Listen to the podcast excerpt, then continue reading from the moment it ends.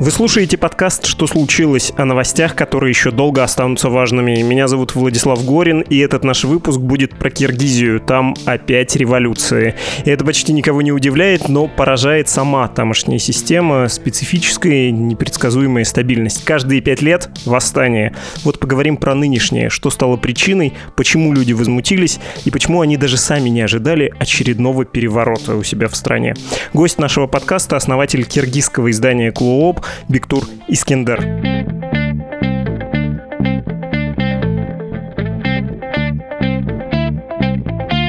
Здравствуйте, Бектур. Здравствуйте, Владислав. Прежде чем говорить о Киргизии, о нынешней ситуации, пару слов о вас и о вашем издании. Для тех, кто не знает, оно интересное. И вы интересный. Вы точно сможете емко рассказать о себе и о своем издании. У вас даже выступление на TED было. Пожалуйста. Да, меня зовут Бектур, и я один из основателей издания, которое называется «Клооп». Ему уже 13 лет. Мы с моим другом, его зовут Ренат, мы с ним основали вместе это издание еще в 2007 году. И изначально идея была в том, что мы хотим создать свою школу журналистики, в которой мы будем обучать людей не так, как это делают университеты. Потому что нам не нравилось, как в университетах работают журфаки. И для того, чтобы отличаться от журфаков, нам нужно было, чтобы была какая-то площадка, на которой люди будут выпускать свои тексты, свои работы. И вот так появился Клооп как именно сайт. Это было в 2007 году. И первые 3 года, пожалуй, нас не воспринимали вообще всерьез как какое-то такое реальное СМИ. Хотя мы с самого начала стали освещать политику, и мы в том числе освещали довольно скандальные парламентские выборы 2007 года, еще более скандальный референдум по смене Конституции в 2007 году и так далее, парламентский кризис и вообще много чего такого. Но посещаемость у нас была очень маленькая, и как бы очень нишевая такая аудитория была больше, скорее, наших друзей и правозащитников, людей из вот, в основном этой среды. И в 2010 году случился звездный час наш первый. Это когда была революция, собственно, 2010 года, потому что в какой-то момент мы вдруг поняли, что мы единственное онлайн-издание, которое рассказывает людям о том, что на самом деле происходит в стране. Это как раз был день, предшествующий свержению президента Бакиева. И так получилось, что остальные СМИ боялись очень писать о том, что на самом деле происходит, в том числе из-за давления со стороны уходящей власти. А мы не побоялись и за это получили себе резкое увеличение вообще количества читателей. Причем сделали это силами 15-17-летних журналистов. Да, в основном молодых, но тогда, на тот момент, пожалуй, вот самыми старшими были мы с Ренатом, нам тогда было 25-26 лет. И 15-16, когда мы говорим, это как бы младший порог тех, кто к нам приходит в школу журналистики. И все же они не участвуют, скажем, в каком-то рискованном освещении событий. Я бы сказал, что все-таки костяк, вот именно журналистов у нас, он начинается, наверное, пожалуй, все-таки от 18 до 25, где-то вот этот возраст. Это, пожалуй, самая широко представленная возрастная группа у нас в Клоопе. И в тот день, когда вот была революция, по сути, вот редакторкой, которая вообще координировала выпуск контента, была девушка, которой тогда было 19 лет почти что. Но потом так получалось, что вот наши выпускники, многие из них оставались работать в Клоопе, а многие из них потом занимали руководящие должности, скажем, там, вплоть до главных редакторов. И они росли, и те, кто уже имел там опыт работы в Клоопе несколько лет, готовы были переходить к каким-то более сложным форматам. И вот мы как раз созрели где-то примерно в 2014 году. Мы начали делать первые свои расследования такие серьезные. И мы в том числе расследовали такую нашу кыргызскую версию коррупционной латиницы, вдохновленной Навальным. И мы нашли очень много ее. Вот, и запустили целую череду там событий, в ходе которых даже поменяли депутаты законы. В Кыргызстане у нас теперь коррупционная латиница. Это когда смешивают в объявлениях на госзакупки символы латиницы с кириллицей, чтобы невозможно было найти. Сейчас у нас это запрещено законом. И расследований было все больше. В 2016 году мы начали делать свои первые расследования совместно с какими-то СМИ из других стран. Первым успешным случаем у нас была работа с болгарским изданием «Бивол», расследовательским, которые скачали базу данных юридических лиц Болгарии и, по-моему, земельный реестр или реестр недвижимости, сейчас уже точно не помню. И мы вместе с ними стали искать чиновников из Кыргызстана, которые имеют что-то в Болгарии. И мы нашли их несколько. И потом у нас была целая серия таких расследований про, в том числе, нашего министра внутренних дел, у которого была компания в Болгарии, которую он никогда не указывал в своих декларациях. В общем, вот так вот мы двигались. Тем временем в Кыргызстане тоже очень много чего происходило политически. И вот в 2017 году мы оказались прям в эпицентре вообще большой политики. Впервые, когда прошли у нас президентские выборы, на которых победил пока еще действующий президент Сооронбай Жээнбеков, мы выпустили расследование о том, как власти, во-первых, подкупали голоса и как они для того, чтобы фиксировать подкуп голосов, использовали целую онлайн-систему незаконную и еще и разместили ее на государственном сервере. И вот это наше расследование, оно называлось «Самара Гейт», потому что сама эта система для подсчета подкупа голосов называлась «Самара». Вот это расследование, конечно, вызвало огромный резонанс в обществе. Это был один из тех случаев, когда президент Кыргызстана, уходящий Атамбаев, очень жестко отреагировал на нас, сказал, что мы провокаторы и что спецслужбы займутся не новым президентом Жээнбековым, а спецслужбы займутся нами, потому что вот мы клопы на теле Кыргызстана, он так выразился. И нам дико лестно было слышать, что президент про нас такое говорит, потому что если президент в такой коррумпированной стране, как Кыргызстан, называет тебя клопом на теле Кыргызстана, то, наверное, ты что-то правильно делаешь. Про Жээнбекова и про Атамбаева еще сегодня поговорим, и надо подчеркнуть, что издание называется «Клооп», и все эти каламбуры, они отсюда идут. Важное уточнение еще одно. У вас сейчас какие отношения с властями? Потому что, судя по вашему изданию, вы скорее апологетически настроены по отношению к действующему президенту Сооронбаю Жээнбекову. Так ли это? Можно ли вас упрекнуть в симпатиях? Нет, абсолютно нет. Я не знаю, почему так кажется, потому что как раз-таки Жээнбеков, я думаю, тоже не очень нас любит. Но я не знаю, не помню, чтобы он прям так конкретно им наговорил, но вообще-то именно Жээнбеков и его семья создали вот эту совершенно ужасную партию Беремдик, которая заняла первое место по итогам парламентских выборов в воскресенье. Он просто продолжил использовать вот этот весь админресурс, и плюс он отмалчивался очень много по проблемам, которые в Кыргызстане были, в том числе по тем, которые мы раскрывали в наших расследованиях. И я не знаю, нет, мы не когда к Жээнбекову не проявляли какой-то симпатии. Мне кажется, мы стали, наоборот, следить за каждым его шагом с первых же дней его президентства. Сейчас Жээнбеков пока еще остается действующим главой государства, но я думаю, что его все-таки дни как президента, они сочтены, и ему разумнее всего было бы подать в отставку. Но тут мы как раз, наверное, приходим к нынешней ситуации, да? Да, мы подошли к текущим делам. 3 года у власти нынешний президент. Как вообще все происходящее в Киргизии выглядит снаружи, из России? 4 октября прошли выборы в парламент, и я на бумажке себе, честно скажу, записал, как называется ваш представительный орган. Мне это сделать трудно настолько же, насколько, я думаю, киргизу запомнить слова Государственная Дума, если он не говорит по-русски. Жагурку Кенеш, да, извините, если я неправильно где-то поставил ударение. Прошли выборы в парламент, и оказалось, что партии, близкие к власти, в частности, к семье президенту, партии Беремдик, она же Единство, ну и другие, да, близкие к чиновникам высшим, силы получили большинство, а оппозиция сочла выборы нечестными и, по сути, провела переворот. Вот мы с вами разговариваем, а в стране происходит захват государственных учреждений, предприятий, причем такой силовой захват, довольно бескомпромиссный. Силой тоже был освобожден из-под стражи предыдущий президент, мы его вспоминали уже сегодня, Алмазбек Атамбаев, бывший премьер-министр, бывшие депутаты, бывший мэр Бишкека. Как это вообще все происходит на деле? Вот если не отстраненно про это говорить. В стране, правда, сейчас мародерство, пожары в государственных зданиях, захват предприятий и вот такой беспредел и песни революции. Вот, кстати, мародерства очень мало было. Ну, в смысле, были какие-то попытки отдельные, но сейчас так много в Бишкеке, по крайней мере, дружинников, людей, которые просто вышли на улицы охранять город. И поскольку это уже 3-я революция, то у нас есть потрясающий просто опыт того, как реагировать на такие вещи. И с каждой революцией, вот именно если говорить, допустим, чисто о мародерствах, их каждый раз было все меньше.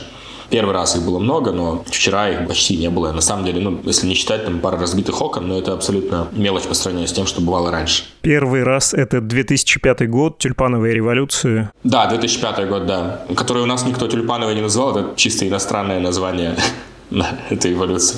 То есть сейчас, да, происходят местами где-то попытки захвата каких-то госпредприятий. И вообще в целом надо сказать, что в стране скорее хаос царит, да, чем там какой-то порядок. То есть непонятно вообще, в чьих руках власть и что именно происходит. Очень сложно это так оценить однозначно, да.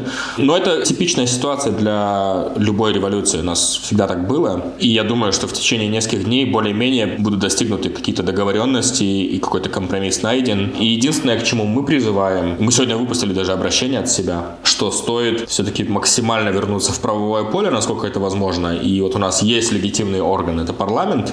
И просто парламенту нужно собраться и объявить импичмент президенту, пожалуй. И это будет лучше всего сейчас. И затем начать формировать уже новое правительство. Нужно наконец-таки определиться, кто будет новым спикером и так далее. И это такое будет временное, естественно, правительство, которое будет действовать до следующих выборов, которые тоже следует назначить парламенту. Это был бы самый лучший дальнейший путь развития, но я не знаю, как скоро к этому все придет. Что касается выборов именно, почему они получились вот такими, какими получились, просто, с одной стороны, в Кыргызстане, видите, были такие интересные очень достижения. У нас реально очень сложно сделать классические махинации на выборах. Например, массовый вброс бюллетеней или так называемая карусель, когда людей подвозят одних и тех же на разные участки, в Кыргызстане практически невозможен. Причем из-за чисто технических причин. У нас, во-первых, биометрическая система верификации на каждом участке. То есть ты приходишь, прикладываешь отпечаток пальца, система тебя проверяет, только после этого ты можешь пойти, получить бюллетень там, и так далее. И эту систему довольно сложно обойти, то есть одному и тому же человеку реально очень сложно проголосовать несколько раз. И второе, у нас вот эти прекрасные, потрясающие урны с автоматическим подсчетом голосов, со сканером встроенным. И каждый раз, когда бюллетень человек опускает, его нужно там правильно туда засовывать, и это все делается через такую узенькую щель, как купюроприемник в банкомате. И вот этот сканер, он сразу сканирует бюллетень, и таким образом мы где-то через полчаса после закрытия участков обычно имеем уже полный расклад результатов. Он предварительный пока еще, и потом все равно идет ручной пересчет, но мы знаем более-менее результаты выборов уже буквально через полчаса после закрытия участков. Естественно, у властей все равно остается соблазн нарушать законы, потому что хочется себе получить больше мест в парламенте или хочется, не знаю, кому-то стать президентом. Поэтому просто нарушения, которые в Кыргызстане происходят, они стали другими совсем. В итоге у нас политики идут на какие-то совсем диковинные, невероятные ухищрения, чтобы получить как можно больше мест на выборах. И вот в воскресенье самые распространенные два метода, которые использовали партии, занявшие первые 3 места на выборах, это подкуп голосов и потом довольно сложная система верификации, что человек действительно проголосовал за того, за кого надо. Либо это использование админресурса, когда давят на бюджетников и заставляют их тоже голосовать. И еще пользуются тем, что очень многие люди верят в то, что действительно кто-то может узнать, за кого они проголосовали. Вот эта комбинация всего этого дала то, что в итоге Беремдик, партия президента, и Мекеним Кыргызстан, партия, связанная с коррумпированной таможенной мафией, выиграли 2 первых места на парламентских выборах. Каждый из них получили где-то по 24% голосов. И, естественно, это возмутило, потому что, по сути, получилось так, что значительная часть населения страны вообще никак не представлена будет в парламенте. И люди вышли на центральную площадь Бишкека, и это было позавчера. И вышло довольно много людей, в итоге к вечеру стало 5 тысяч, наверное, 6, я точно не знаю, но где-то так. И все это шло мирно, пока часть из протестующих не решила брать штурмом Белый дом. И лидеры оппозиции утверждают, что это была провокация, что участники не собирались никакой Белый дом штурмом не брать. Белый дом — это здание, где парламент и президент находятся. И милиция воспользовалась этим как поводом для того, чтобы разгонять демонстрацию. Ну и все, и потом были столкновения. И, честно говоря, никто не ожидал, что эти столкновения перерастут просто в то, что милиция сдастся, а протестующие захватят уже теперь по-настоящему как здание парламента с администрацией президента, так и потом начнут освобождать политиков. Вот, собственно, вот такая история примерно сейчас складывается. Я вас слушаю, и меня не покидает очень странное ощущение, потому что в России ничего подобного представить нельзя, или в культурно и географически нам близкой Белоруссии, например, да, ничего похожее на вот это. Это все напоминает какой-то советский анекдот: товарищи, вы будете смеяться, но не очередной генсек умер, а в Киргизии снова революция. Вы так говорите, как будто и для вас это, с одной стороны, обыденный такой опыт. Ну да, каждые 3-5 лет случается революция. Мы уже там подготовились, дружинников научились выводить, чтобы не было полного хаоса, как-то организовываться. А с другой стороны, есть ощущение, что вы и сами не ожидали произошедшего. Вот если говорить не о поводе, не о нечестном голосовании, а о причинах, они в чем заключаются, на ваш взгляд? Почему люди возмутились, откуда взялась вот эта энергия протеста? Что это ковид, какие-то еще причины? Я думаю, много факторов. Знаете, так интересно, что я думаю, вот, допустим, бедность, которая есть в Кыргызстане, это такая палка о двух концах, да? С одной стороны, именно из-за того, что люди бедные, их легко было подкупить. И люди действительно готовы были идти. Вот сейчас курс рубля к кыргызскому сому, он примерно 1 к 1. И вот, чтобы вы понимали, то есть голос реально можно было купить у человека там за 1000 сомов, за 2000 сомов. Ну, это не очень большие деньги, но многие люди настолько бедно живут, что для них такое количество денег было достаточным поводом для того, чтобы проголосовать просто за того, кто заплатит. С другой стороны, именно бедность, конечно, людей делает злыми на многие процессы, которые происходят. И, конечно, людям очень не понравилось, что их обманули. И настолько очевиден был этот обман. И обман был в том, что, ну, во-первых, то, что первые две партии по результатам выборов, но они абсолютно не популярны среди людей. Во-первых, они достаточно новые.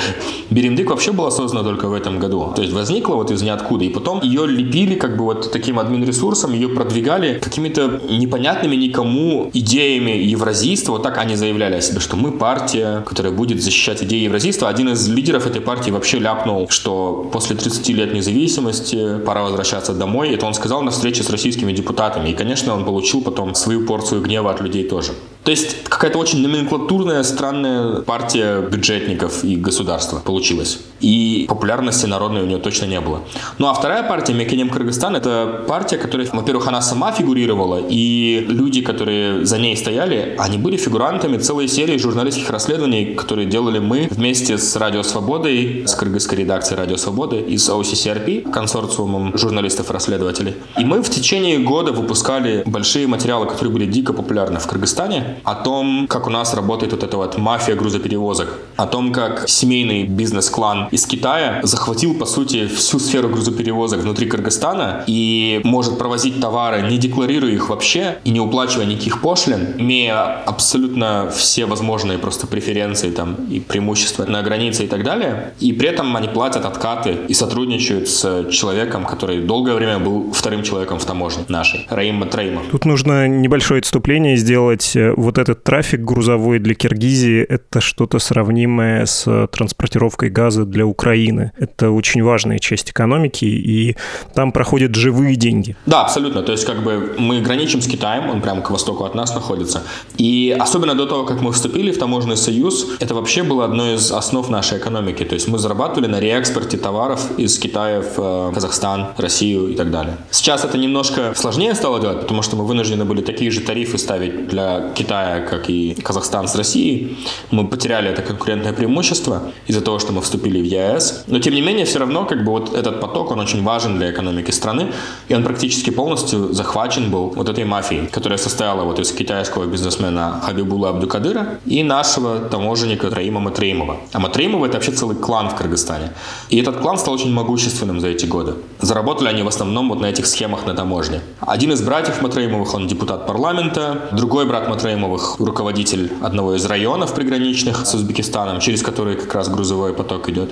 Ну и сам Раим Матраимов долгое время был заместителем главы таможни, и даже когда его уволили, его уволил Алмазбек Атамбаев, президент, в последние дни своего президентства, Матраимов все равно не потерял своего влияния, и более того, он еще больше стал зарабатывать вот в этой сфере грузоперевозок, и мы как раз выпустили эту часть расследования про то, как Матраимов продолжал богатеть даже после увольнения, мы выпустили за 2 дня до выборов, тоже вместе с Радио Свободы и с OCCRP. И я думаю, что благодаря нам так много людей узнало о том, что это за партия Мекеним Кыргызстан, кто за ней стоит и что это за люди, что, наверное, это тоже свою роль сыграло. То есть это стало тоже раздражающим фактором, что у нас, по сути, в парламент проходят в основном либо провластные партии, либо партии, которая связана с очень коррумпированным человеком, можно сказать, представителем организованной преступности, да? И вот это все и привело к этому большому протесту в понедельник. Просто люди, мне кажется, удивились тому, насколько удалось их обмануть. Потому что, да, мы ожидали, что Беремдик и Мекеним Кыргызстан будут эти схемы использовать, что они наверняка пройдут в парламент, но что это настолько нагло будет сделано, и что оппозиционные, скажем, партии вообще не получат мест в парламенте. Слишком это было, это чрезмерная наглость была. Я думаю, люди это так восприняли. Но я, честно, я не ожидал, что ситуация настолько поменяется за сутки. То есть я думал, что это будет какой-то долгосрочный протест, что, может быть, будут отменять результаты на отдельных участках. У нас были свои наблюдатели от Клоопа. Мы решили сами своих наблюдателей выставить, потому что в этом году и международных наблюдателей очень мало приехало из-за коронавируса. Ну и в целом, как бы, нам казалось, что недостаточно наблюдения за выборами идет.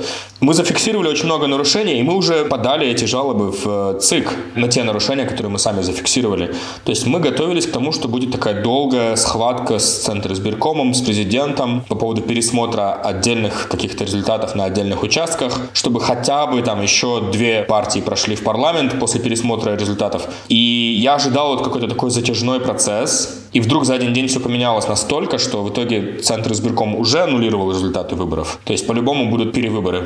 Поэтому все-таки это скорее неожиданностью стало. Но потом зато, когда уже стало очевидно, что Белый дом захвачен и что явно все идет к революции, тут важно было успеть психологически перестроиться, потому что сначала эйфория, наверное, какие-то несколько часов идет, а потом ты видишь, что начинаются, в принципе, все те же проблемы и ошибки, которые были после предыдущих революций, и очень важно успеть их поймать и, может быть, какие-то из них устранить до того, как они случились. Сейчас сразу создано несколько не очень легитимных органов, которые самопровозгласили себя руководителями. Парламент не может нормально собраться и решение принять. Парламенту негде собираться, потому что здание частично сгорело. И одна часть депутатов вчера собралась в отеле, другая часть депутатов почему-то в Доме кино. И они так не определились окончательно, кто будет спикером, кто будет премьер-министром. То есть часть депутатов выдвинула кого-то, но это все очень пока еще нелегитимно. И вот сегодня в течение всего дня продолжается вот эта возня. Плюс еще в городе Ош туда прибыл бывший мэр, который заявил, что он сторонник Жээнбекова. И, в общем, к чему это все приведет дальше, абсолютно непонятно. То есть сейчас наверное, самое такое неопределенное время. Очень сложно вообще даже прогнозировать что-либо.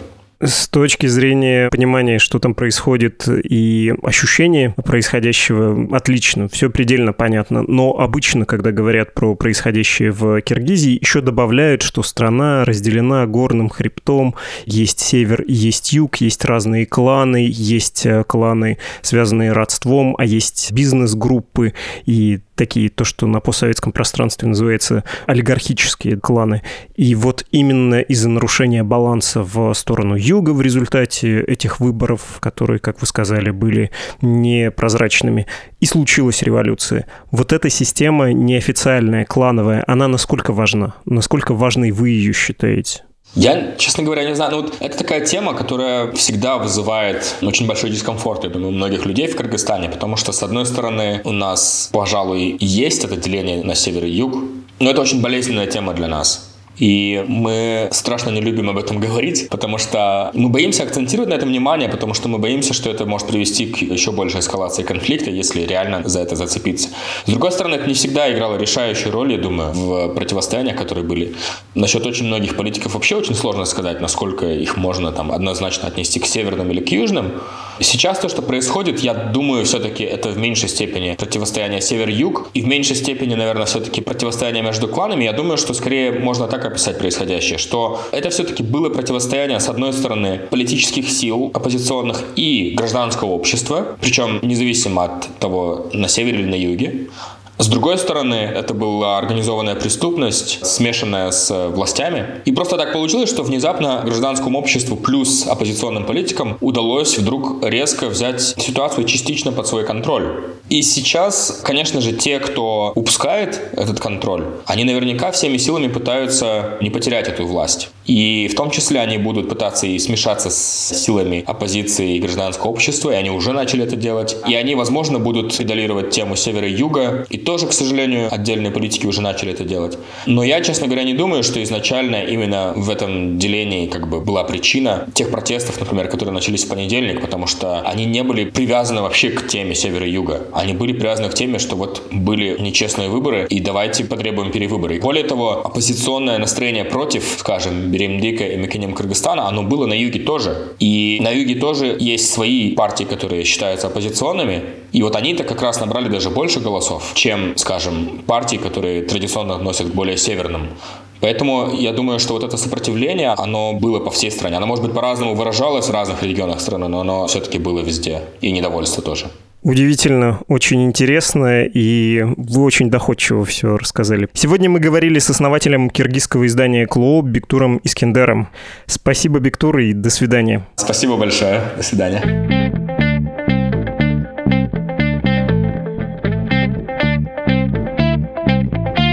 Это был подкаст «Что случилось?» о новостях, которые еще долго останутся важными. В прошлом выпуске мы говорили об оппозиционном политике Алексее Навальном и о том, что будет, когда он вернется в Россию. А в том, что он вернется в Россию, сомнений нет, он сам это сказал, и, скорее всего, это случится в ближайшие 2-3 месяца. Слушать выпуски «Что случилось?», как и другие подкасты «Медузы», можно в нашем мобильном приложении, а еще на сайте, еще на любой популярной платформе для подкастов, в том числе в Apple Podcasts, Google Podcasts, в Spotify, в CastBox, в Яндекс.Музыке. музыки на YouTube. Ваши пожелания и предложения ждем на почту. Наш адрес podcast@meduza.io. А еще у нас есть Telegram, туда тоже можно писать. Позывной там «Медуза loves you». Всего доброго!